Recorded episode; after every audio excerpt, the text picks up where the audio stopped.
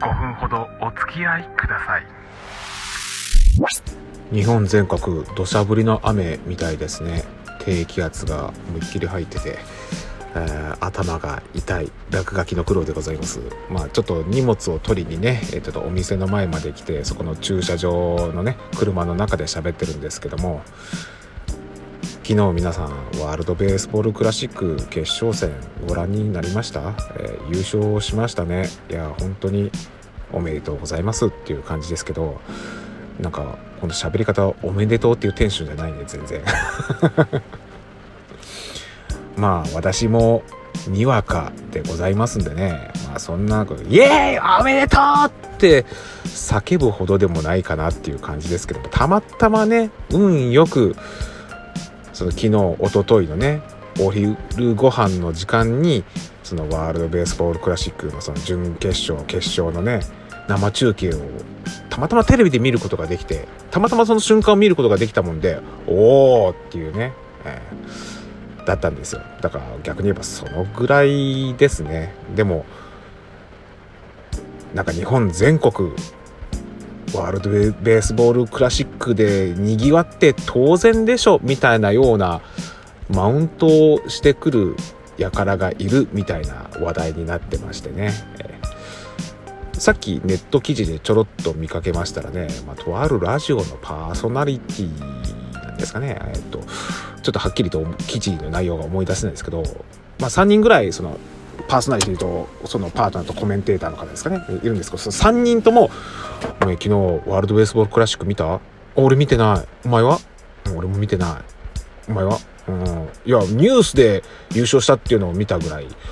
えっていうことを喋ってたらそれをその放送を聞いてた人たちが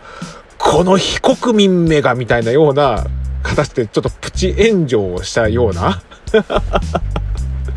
で、それに対して、もうそのパーソナリティたちがこう逆ギレして、うん、じゃあいいよ、もう俺たち非国民で、みたいなね。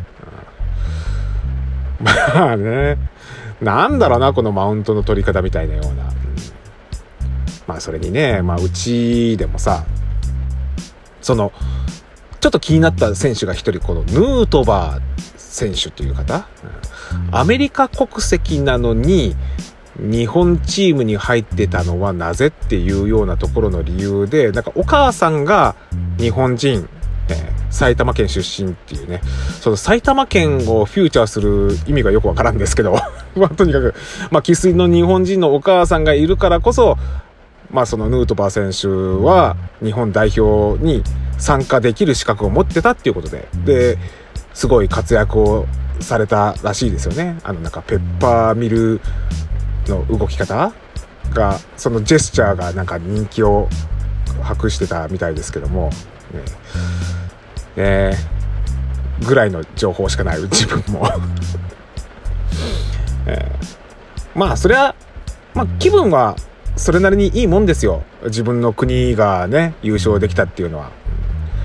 だけども、毎度毎度そういう日本代表のうんちゃらで、の時だけ盛り上がるっていうにわかな人、私だけじゃないと思うんですよ。結構な人いると思うんですよね。まあそういう人たちに対してね、うちの妻がまた冷ややかなことを言うんですよね。うん。ろくにスポーツも知らないくせにみたいな。うん私なんか最初から、まあ、スポーツに全然興味ないから、えーなんかこうアメリカ代表がね、いかにこう活躍して、まあ日本に勝とうが負けようが私には知ったこっちゃないわみたいなようなね。えーそれも何主張なの？妻よってちょっと言いたくなるみたいなね。なんかちょっと、あれじゃん、なんかこう、大坂なおみ選手だったりとかさ、そういうアメリカと日本と両方の筋を持っている選手がね、日本代表として活躍することに対してのね、なんかこう思うところとか、ね、私たちも2人子供を持ってるわけですからね、なんかそういったところにちょっと思いを馳せてもいいじゃないっていうのはあるけどね。あ、ごめん。俺こうやって言っときながら、大して考えてねえわ。だってうちの子供たちもスポーツ全然得意じゃないからね。うん、まあ、それにそんなワールドワイズな活躍どころかね、まあ地方のスポーツやら何かそういったことで実績持ってるわけでもないし、まあ、うん。まあいいよ。まあ、あの、みんな楽しく見えたし、ね。なんかそういった若者が成長していく姿っていうのを見ていくのはね、いいことですよ。え雑、